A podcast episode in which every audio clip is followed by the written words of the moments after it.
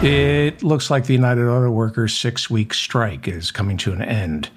GM and the union have reportedly reached a tentative agreement on a four and a half year contract. Ford was the first of the big three to sign on, then Stellantis, which is essentially Chrysler, and GM was the holdout with the largest uh, number of workers 146,000 UAW members working over GM. That's one third of the UAW. Helping to make the transition to electric vehicles, GM has agreed to recognize the workers who make batteries. They are now going to be members of the United Auto Workers. The new contract generally gives workers a 25% salary bump over the course of the four and a half year contract and offers a 70% increase in starting wages, bringing it up to more than $30 an hour for your first year on the job. Ford said the strike cost the company more than a billion dollars. GM put it at a little under a billion. So maybe it's cheaper just to give in to the demands so the workers don't have to go on strike. Good job, President Biden. He helped negotiate this deal and he marched with the UAW workers. After the deadliest mass shooting of the year, gun store owners in Maine say they have seen a significant jump in gun sales. Residents of Maine were ordered to shelter in place until the body of the alleged shooter was found, and it was leaving many fearful before they found the body that they would be powerless if he tried to enter their home so a lot of them went out and bought guns for the first time. So let's do the math on this. A first time gun buyer versus a weapons specialist with the Army Reserve. Yeah, a gun is going to keep you safe. You're going to win that. Good. Buy guns. That'll keep you safe. Rapidly sinking, and with Nikki Haley tying him in the latest Iowa poll, Governor Ron DeSantis was asked on Meet the Press why gun mortality rates in Florida have spiked ever since he became governor. A clear headed Ron DeSantis, whose mind is never clouded by hatred for blacks or gays, said, quote, Well, because you had COVID and all that stuff, excess mortality. Is that what you're saying? Well, yes, Governor DeSantis, excess mortality, but not from COVID, from some of the most lax gun laws in America, which is why Florida has the 19th highest rate of gun violence in the country, costing Florida taxpayers close to a billion dollars a year. You know how many books you could ban with a billion dollars? This year, the genius, Ron DeSantis, signed into law constitutional carry, which means anyone in Florida can carry a gun with them wherever, whenever they want to go, wherever, without a permit. Don't need a permit. Because when I think of people who should be allowed to carry guns, no questions asked, uh, the first ones I think of Floridians. Emmanuel Macron, the president of France, promised that the right to an abortion will be enshrined into his nation's constitution. And as they say, as goes France, so goes Ohio. I don't really think they say that. Election day is November 7th, a week from today, and the big race to watch is Ohio, where voters will decide on a referendum on whether the right to an abortion should be enshrined into the Ohio state constitution. And if Ohio puts it in their constitution, you know what they say as goes Ohio, so goes France. That's how I think it goes. I think that's the expression. As goes Ohio, so goes France. Now, Republicans tried desperately to keep this measure off the ballot because it's popular, it's likely to win. Politically, we're told if this passes, it would serve as a positive bellwether for Democrats going into 2024.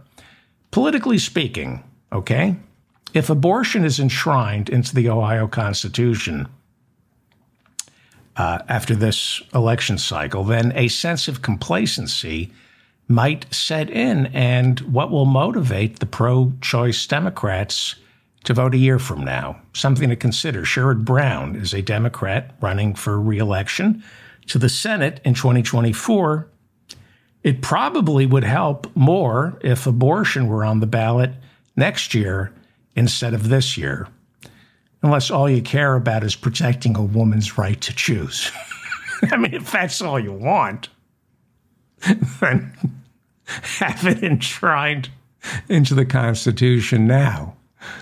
Jenna Ellis is one of the 19 co defendants in the Georgia election interference trial. Last week, she pled guilty and agreed to testify against Donald Trump.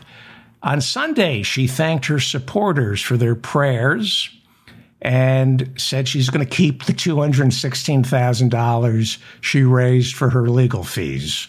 I'm keeping it.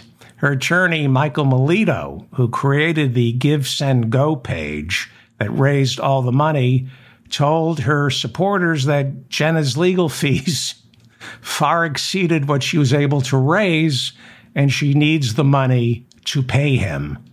Ah, okay. How does this work? Well, a portion of Melito's fees include arranging her plea deal, but most of what he billed her for was the labor intensive work of setting up the Give Send Go page to pay his legal fees.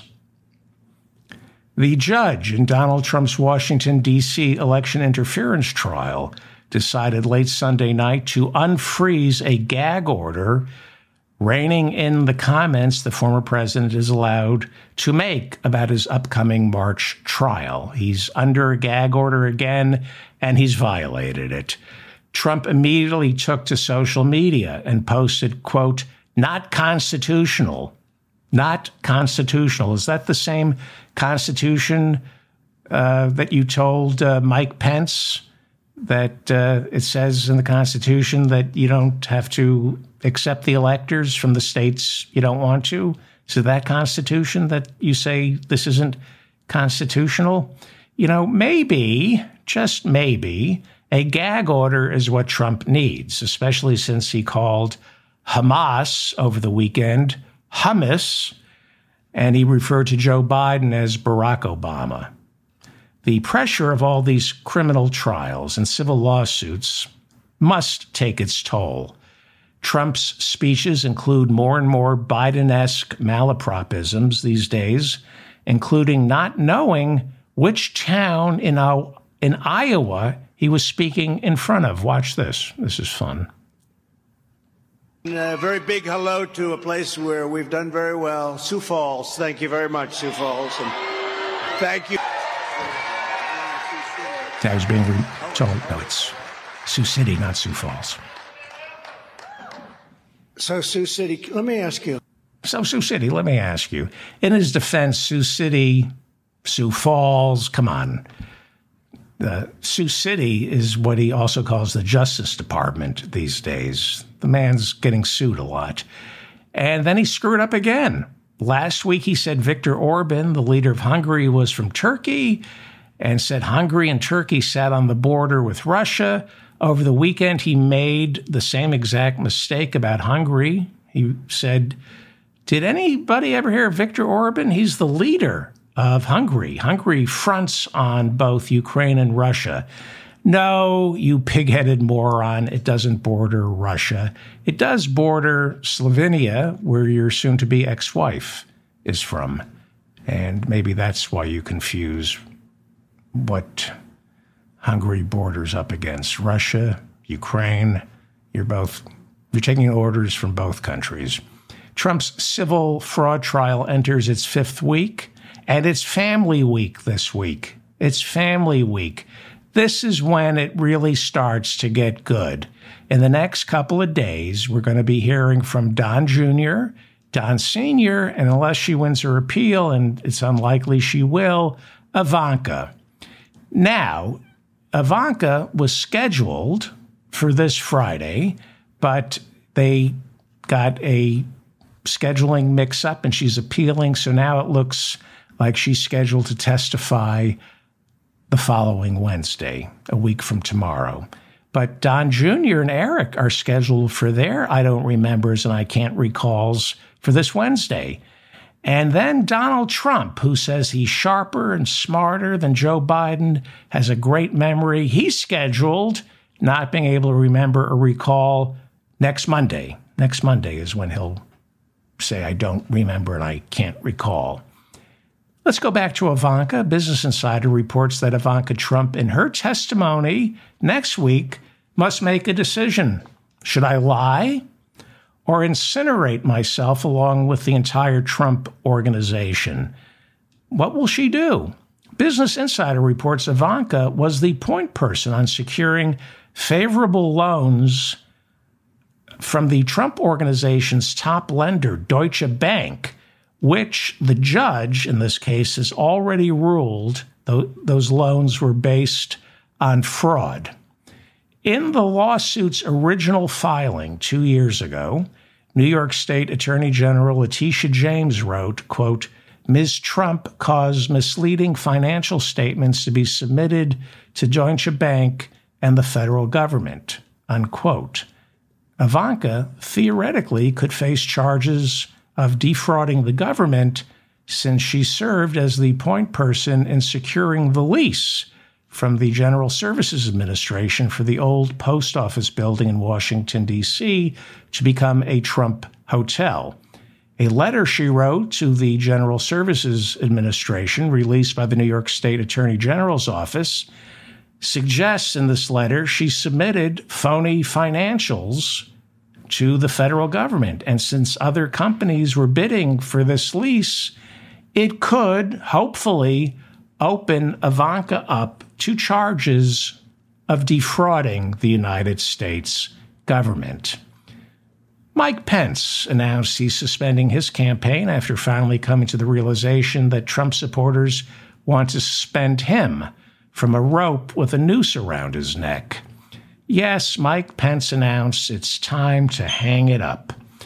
After making the announcement, Pence drew audible gasps from the crowd, who were shocked that he was even a candidate. They had no idea. In suspending his presidential campaign, Mike Pence said, This is not my time. I got news for you, Torquemada. Even the Inquisition wasn't your time. You're old news, Mike. There's a new Mike in town, Mike, and she's much younger and uglier inside, and her name is Mike Johnson. Both Mikes are in denial. Mike Johnson about the 2020 presidential election, and Mike Pence about how Hugh Jackman and Kate and Leopold make him feel down underneath his pants. Pence is considered by some to be one of the heroes of January 6th. That's how low the bar is for Republicans these days. You're considered heroic simply for not going along with a fascist takeover of our government. You're listening to the mop up for October 31st, 2023. I'm David Feldman. We're conducting a poll in our live chat room right now. It's a very simple question. Mike Pence is worse than Mike Johnson, worse than Ron DeSantis, or three, man, is James Corden insufferable? Those are the three choices in this poll about Mike Pence. So if you're watching us live on YouTube in the chat room, please participate. The question is Mike Pence is A, worse than Mike Johnson, B, worse than Ron DeSantis. C, man, James Corden is insufferable. Please like this video. Please share it. Tell your friends. Please leave a comment. I read all your comments. Subscribe to my channel and my newsletter. Jared Kushner said over the weekend Saudi Arabia is safer for Jews than U.S. college campuses but only if Saudi Arabia is trusting you with $2 billion of their money. Saudi Arabia is safer for Jews? Are you kidding me? It's not even safe for Saudi Arabians. President Joe Biden attempted to forgive hundreds of billions of dollars in student loan debts, but the Supreme Court earlier this year ruled that would make people happy, so you can't do it. But according to the Wall Street Journal, after the ruling, Biden ordered his staff to look for new ways to forgive some debt. And now it looks like so far Joe Biden has forgiven $127 billion worth of student debt. Turns out the Department of Education, it's an executive branch agency, it gives him permission to wipe out debt for nearly 3.6 million Americans, and yet his approval ratings are in the tank. More good news for Joe Biden and Asian Americans. Hate crimes against Asian Americans dropped 33% last year. That's because Republicans are attacking members of the LGBTQ community now and are too stupid to multitask. Can't do both at the same time because they're too stupid. Speaking of hate crimes, let's turn to the new Speaker of the House, Mike Johnson, who believes homosexuality should be criminalized and abortion is the reason people are shooting up our schools. He's Mike Johnson, and he's a self righteous, moronic prick from Louisiana. Mike Johnson is turning out to be a prodigious fundraiser for the Republican Party. Politico reports that the National Republican Congressional Committee on Friday took in its biggest cash haul in nearly two years. They were thrilled. Donors are thrilled that Mike Johnson is the speaker. By the end of the weekend, in three days, his take was more than half a million dollars. Johnson flew to Las Vegas over the weekend to speak at that Republican Jewish Coalition Summit and met privately with donors. Jewish Republicans picked Las Vegas for the meeting because Vegas reminds them of the Israel Hamas war, because it's a lot of unhappy people running around in sand, wasting money on something nobody stands a chance of winning.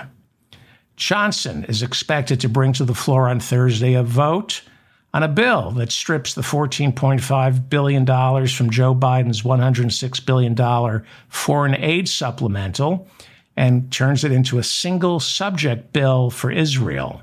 Ted Cruz, along with other Senate Republicans, introduced a single subject Israel supplemental in the Senate last week.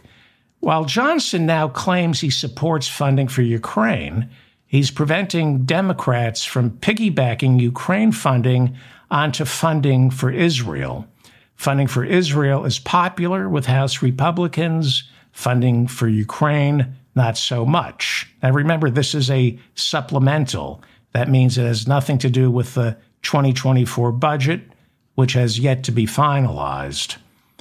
But uh, the 2024 budget, far from finished, uh, Johnson said he wants the funding for Israel to be offset by deeper spending cuts in next year's 2024 budget. This has never been done before when it comes to emergency funding bills. Punchbowl reports that Johnson is planning to pay for Israel aid by cutting roughly $14 billion that has been set aside for the Internal Revenue Service in last year's Inflation Reduction Act. In other words, how do we pay for Israel funding? By defunding the people who help us pay for it. In order to raise the debt ceiling in June, Biden agreed to lop a couple of billion off the $80 billion that the Inflation Reduction Act had already earmarked for the Internal Revenue Service to be spread out over the next 10 years. As Punchbowl reports, such a cut increases. When you cut the IRS, it increases. It does not decrease, it increases our debt. The Congressional Budget Office estimates a well funded Internal Revenue Service would, over 10 years, shave hundreds of billions of dollars off our national debt. But Republicans don't care about debt, they only care about not paying taxes. Joe Manchin, the odious Democratic senator from West Virginia, West Virginia, one of the poorest states in America that takes more from the federal government than gives back. When Manchin was asked about slicing 14 billions out of the IRS's budget, he said, "Doesn't bother me." So who does he represent? West Virginia or the wealthy oil, gas, and coal companies that don't want to be audited or forced to pay what they owe? Because if they were forced to pay what they owe, his people in West Virginia would be doing a lot better, but he doesn't work for the people of West Virginia. Senate Majority Leader Chuck Schumer responded to Speaker Johnson's new limited aid package that includes only Israel. And Schumer said it's imperative that the House and Senate pass the entire supplemental package as President Biden proposed it with aid to Israel, as well as Ukraine, the South Pacific, and also provide critical humanitarian aid for the people of Gaza. Senate Minority Leader, Republican Mitch McConnell, is not keen on Johnson's idea of severing Israel from this massive foreign aid supplemental that he, Senate Majority Leader Chuck Schumer, and J- Joe Biden want passed. McConnell uh, supports funding for Ukraine, but is very much aware that uh, Republicans in his caucus support Putin and want Ukraine to lose. He fears allowing Republicans to vote a la carte on each country's funding. Uh, he, he fears giving them an a la carte option for fear it would leave Zelensky with less money or possibly nothing, nothing for Ukraine. Wisconsin Republican Senator Ron Johnson told Politico on Sunday that he talks with Republicans in the House all the time, and he says there's simply no appetite for funding the Ukrainian war effort. The House has no appetite for funding the Ukrainian war effort. Then he said if Zelensky wants money, do what I did marry the daughter of a multi billionaire. He didn't say that, but he did do that. That's, that's how he became a job creator. McConnell brought the Ukrainian ambassador to his home state of Kentucky to stress the importance of funding the war against Russia. The closer he gets to retirement, McConnell, some say, is focusing now on his foreign policy legacy. Well, if it's any consolation, Moscow Mitch, you filled our judiciary, especially the Supreme Court, with anti abortion, pro gun lunatics. And that policy is as foreign as most Americans want to get. McConnell and Biden are pushing 106 the 106 billion dollar foreign aid package as a jobs bill. Why? Because Taiwan, Ukraine, and Israel buy weapons from American arms manufacturers. They're saying it right out in the open now. They're calling it a jobs bill. But Ohio Republican Senator J.D. Vance told Face the Nation on Sunday that he supports funding for Israel and Taiwan, but warned America lacks the industrial base capacity to fight a three front war. What the F does that mean? He's trying to say our weapons manufacturers can't keep up with the demand. This is how a Yale educated hedge fund manager hedges his bets. What he really wanted to say is, I'm rooting for Russia and I don't want to help Ukraine succeed.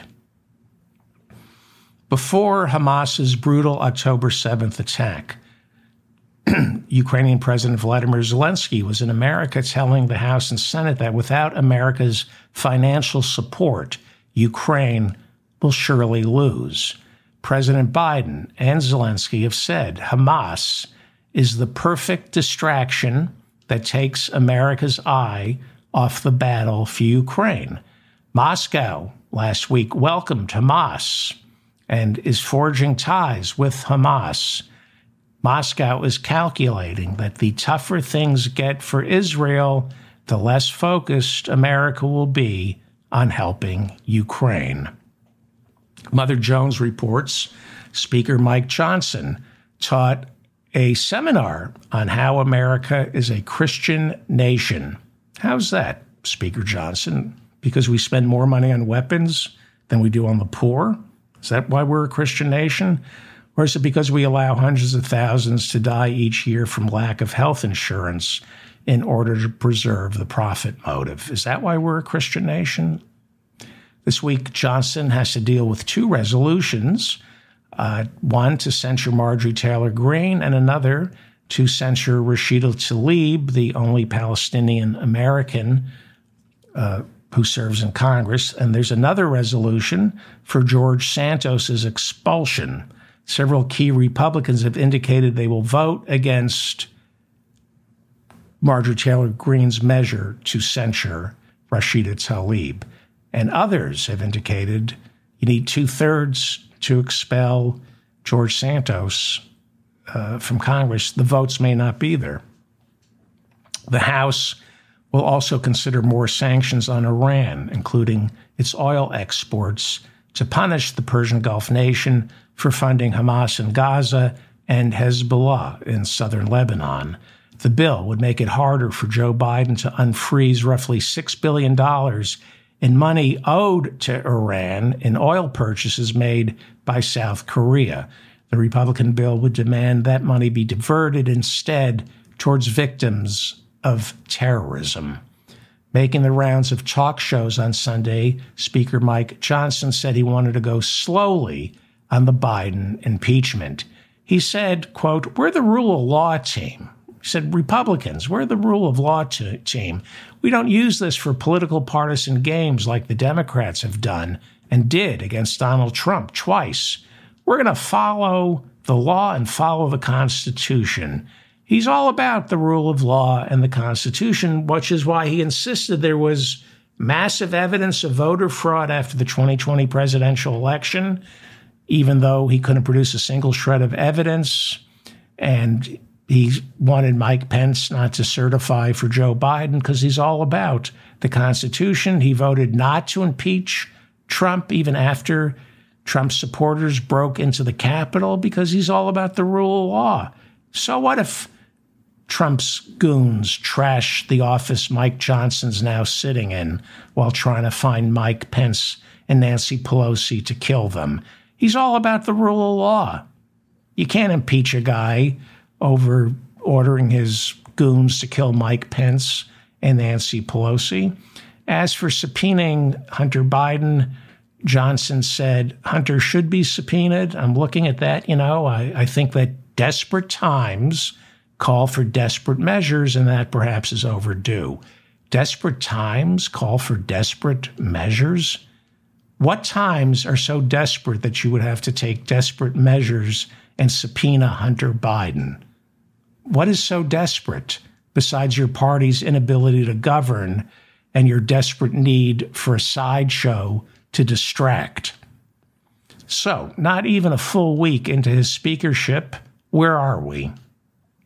Well, Johnson won the speakership because he's strong on the culture wars, strong on abortion, gun rights, same sex marriage, gender affirming care, no fault divorces, homeschooling, and taking on the woke mob. That's why he won. He's a culture warrior. But right now, in front of the House, are the nuts and bolts of real non culture war policies that must be addressed, like how to keep the government running, how do you pass a budget, and funding for our allies in Taiwan, Israel, and Ukraine. There's no hiding behind religion, no moral certitude here.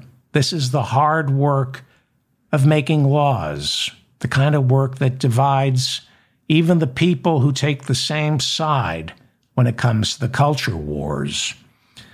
There's what Johnson really wants, says he wants, and what he can actually get from his fractious and deeply disturbed Republican caucus. So when you listen to Mike Johnson, you got to figure out is he saying what he really wants? Uh, says uh, he's pretending to want, or what he can get from his caucus. Now, Johnson says he wants funding for Ukraine, but it's not what he said before becoming Speaker.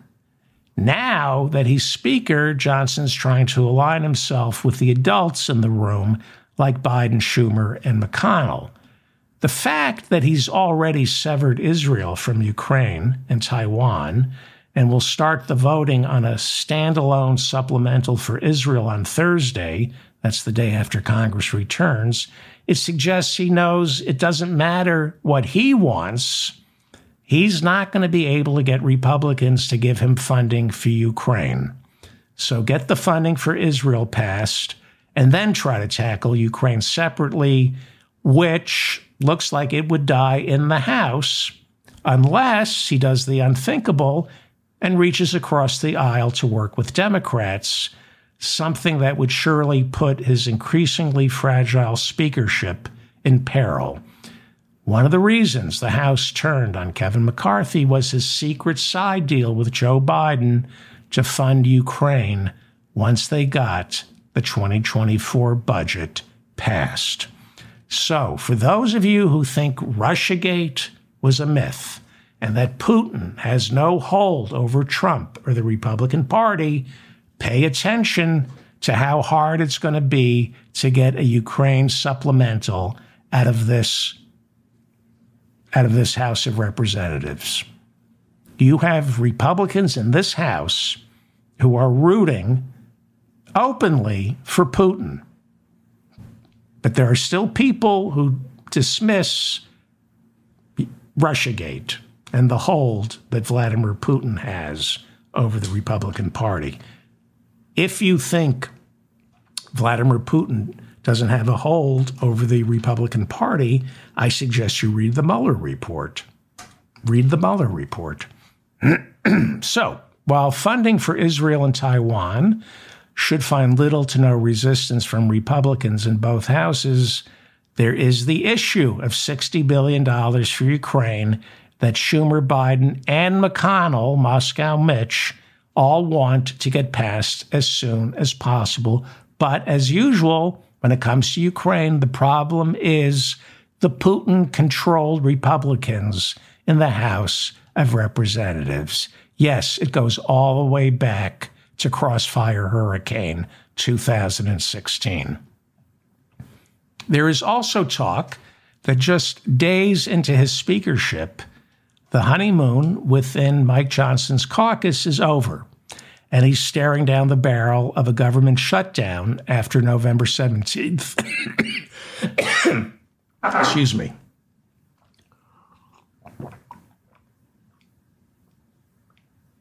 Uh, how long did that take? A half hour. I should have taken a break for water.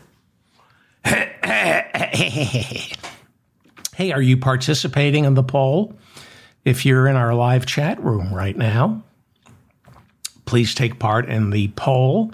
The question is now that Mike Pence has dropped out, Mike Pence is worse than Mike Johnson, worse than Ron DeSantis, or C, boy, James Corden is annoying. I don't know why that's the third option, but it is. Please like this episode. Please share it with your friends. Please subscribe to my channel and my newsletter. And of course, leave a comment. As you know, I read all your comments. Well, there's also talk that just days into his speakership, the honeymoon within Mike Johnson's Republican caucus is over and he's staring down the barrel of a government shutdown after November 17th when the continuing resolution, which he voted against, expires. He floated last week extending the continuing resolution until January 15th or even April 15th. but that's already getting pushback from people like Andy Biggs of Arizona, who said there are enough votes to tank any new continuing resolution that looks and smells like the one the government is operating under right now. We are now hearing talk that some Republicans give a November 17th government shutdown an 87% chance of taking place. Johnson is in short supply of experience, relationships, as well as the ability to dispense campaign cash to build the kind of power and influence it took people like McCarthy or even Steve Scalise years to accrue. This is a caucus of petty jealousies and personal grievances. That is basically, we've seen this. The Republican caucus in the House is just grievances and jealousy and slight, not policy. So it's safe to assume there's more than enough Republicans wanting him to fail. And as an excuse to make him fail, they'll strike uh, an ideological pose. And they, they just want him to fail, but they'll say, I, I can't go along with the Ukraine funding or this continuing resolution. We, no, we have to vacate the chair. By the way, they haven't fixed that rule yet. As I understand it, all it takes still one person who can file a motion to vacate the chair. I don't know how much longer Mike Johnson has. The 2024 budget was supposed to get passed on October 1st. It didn't. So the federal government is operating under a continuing resolution until November 17th. Now, we've gone over this before, but it's worth remembering. There are 12 separate appropriations bills that comprise the 2024 budget. If you get all 12 passed, then you have a budget. Sounds like a game show. The House passes the bills first, usually, then the Senate votes on them. But the Senate bill is not identical to the House version of the bill, so they go into a conference committee where a final appropriations bill is drafted for the Senate and the House to vote on. And they do that 12 times on 12 separate appropriations bills. It's a miracle we have a budget. Members of the House fly in on Wednesday after a much undeserved four day weekend. Wednesday night, they will be asked to vote on three appropriations bills. The first bill funds the legislative branch. Well, that one. If anything, they should be cutting, at least, well, anyway. And then there's Bill 2, which funds the Interior Department and the Environmental Protection Agencies. That's going to be a little tough to pass. And a third appropriations bill would fund the Department of Transportation and Housing and Urban Development. If they pass, that would mean the House has moved nine out of the 12 bills that make up the 2024 budget to the Senate. Nine out of the 12 uh, McCarthy was able to pass six, and if if uh, Johnson succeeds tomorrow night, then the House will have moved nine out of the 12 appropriations bills to the Senate. Then comes the last three funding bills, which will be incredibly contentious. They save the hardest three appropriations bills for last. One bill is funding the Justice Department and the FBI. We have people like Jim Jordan, Marjorie Taylor Greene, who say they want to defund the FBI and the Justice Department. The other bill would be the Financial Services and General Government Appropriations Act. It's an appropriations bill that includes several hot button agencies like the Consumer Financial Protection Bureau, which Republicans want to get rid of the Federal Communications Commission, which the Republicans want to get rid of, the Federal Elections Commission, which Citizens United already got rid of, the Security and Exchange Commission, which the Republicans want to get rid of, the Small Business Administration, and the District of Columbia. We forget that part of our budget is funding the District of Columbia because it's not a state. It would be if it didn't have so many black people in it. But Republicans are never going to allow the District of Columbia to become a state with two senators because it's filled with black people. Wyoming, North Dakota, South Dakota, East Dakota, West Dakota, if those are actual places, they say they are, they can get two senators but the District of Columbia, where millions people live, maybe a mil- I don't know what is it, close to a million, but they're all black. Can't turn that into a state. Nope. The third bill would be for funding the departments of labor, which the Republicans want to get rid of, health and human services, which the Republicans want to get rid of, and the Department of Education, which the Republicans want to get rid of. So these three last, they're saving that, the three last bills for the fire and brimstone. Let's turn to the war between Israel and Hamas. Israel Israel's Prime Minister Benjamin Netanyahu, during a short press briefing, rejected calls for him to resign. He also rejected calls for a ceasefire. As evidence from Saturday's press conference, Benjamin Netanyahu's unity government is having a little trouble with the unity part. Netanyahu blamed Israel's security apparatus for the failures of October 7th. Then, 24 hours later, he apologized for throwing them all under the bus.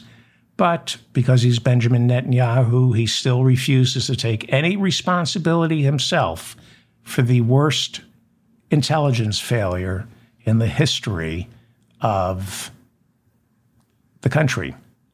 Israel is divided.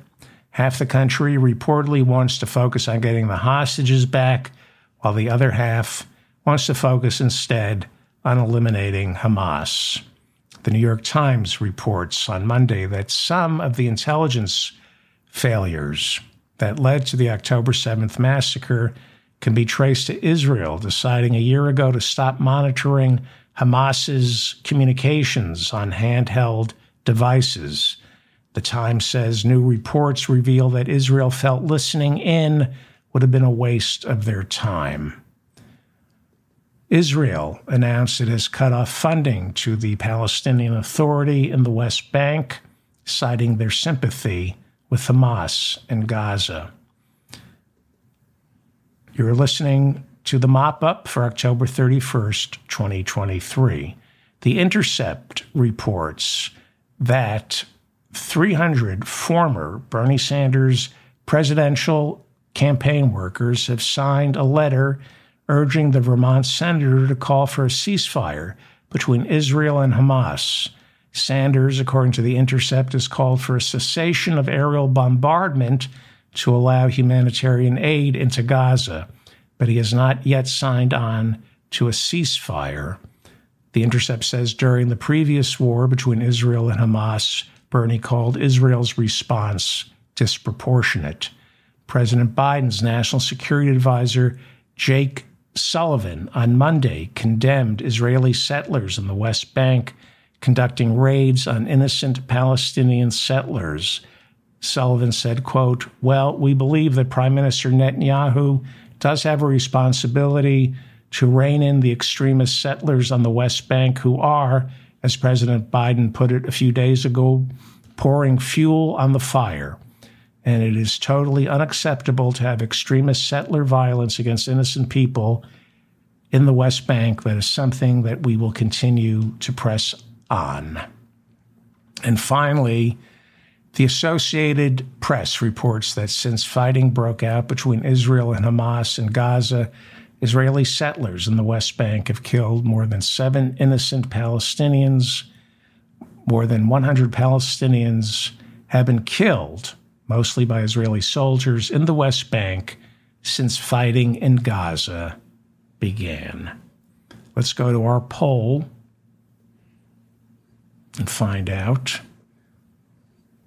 how people answered this question. Reports that since fighting Okay, we have 552 votes. The question is Mike Pence is, hang on, worse than Mike Johnson, worse than Ron DeSantis, or man, I despise James Corden. I don't know why uh, that question was asked. Uh, man, I despise James Corden. What does that have to do with Mike Pence? Well, coming in third, 21% say Mike Pence is worse than Ron DeSantis, 24%. Say he's worse than Mike Johnson. I love the chat room. And 50, 55% say, man, I despise James Corden. Uh, yeah, 50, 570 votes, 56%. Top answer, more than a majority of my audience. Went with Man I Despise, James Corden. I'm David Feldman, reminding you to stay strong and protect the weak. Please like this episode. Please comment. I read all your comments. Please share it with your friends and subscribe to my channel and my newsletter. I will see you all tomorrow.